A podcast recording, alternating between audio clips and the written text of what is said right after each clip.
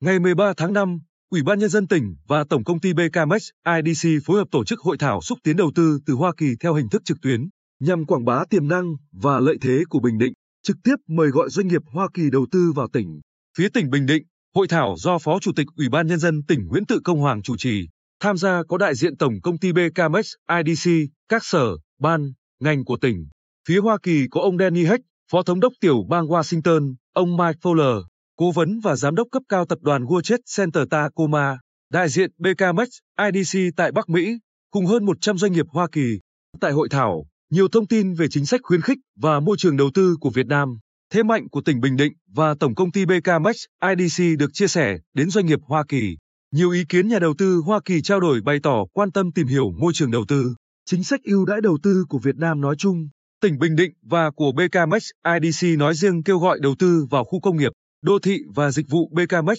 V-Ship Bình Định, khu kinh tế nhân hội, các quy định về đầu tư, xây dựng, đất đai. Đồng thời, các doanh nghiệp Hoa Kỳ cũng đi sâu tìm hiểu về giao thương hàng hóa xuất khẩu, định hướng đầu tư và sự sẵn sàng của Bình Định về hạ tầng, nhân lực cho thu hút đầu tư công nghệ Internet vạn vật, blockchain. Phát biểu tại hội thảo và trao đổi một số vấn đề nhà đầu tư Hoa Kỳ quan tâm, Phó Chủ tịch Ủy ban Nhân dân tỉnh Nguyễn Tự Công Hoàng cho hay, bên cạnh đẩy mạnh cải cách hành chính, cải thiện môi trường đầu tư kinh doanh, tỉnh Bình Định rất chú trọng đầu tư hạ tầng giao thông, hạ tầng khu kinh tế nhân hội, các khu công nghiệp, trong đó có BKMX, Vship Bình Định để thu hút đầu tư, đánh giá mối quan hệ hợp tác thương mại, đầu tư giữa tỉnh Bình Định và cộng đồng doanh nghiệp của Hoa Kỳ ngày càng mở rộng, sâu sắc.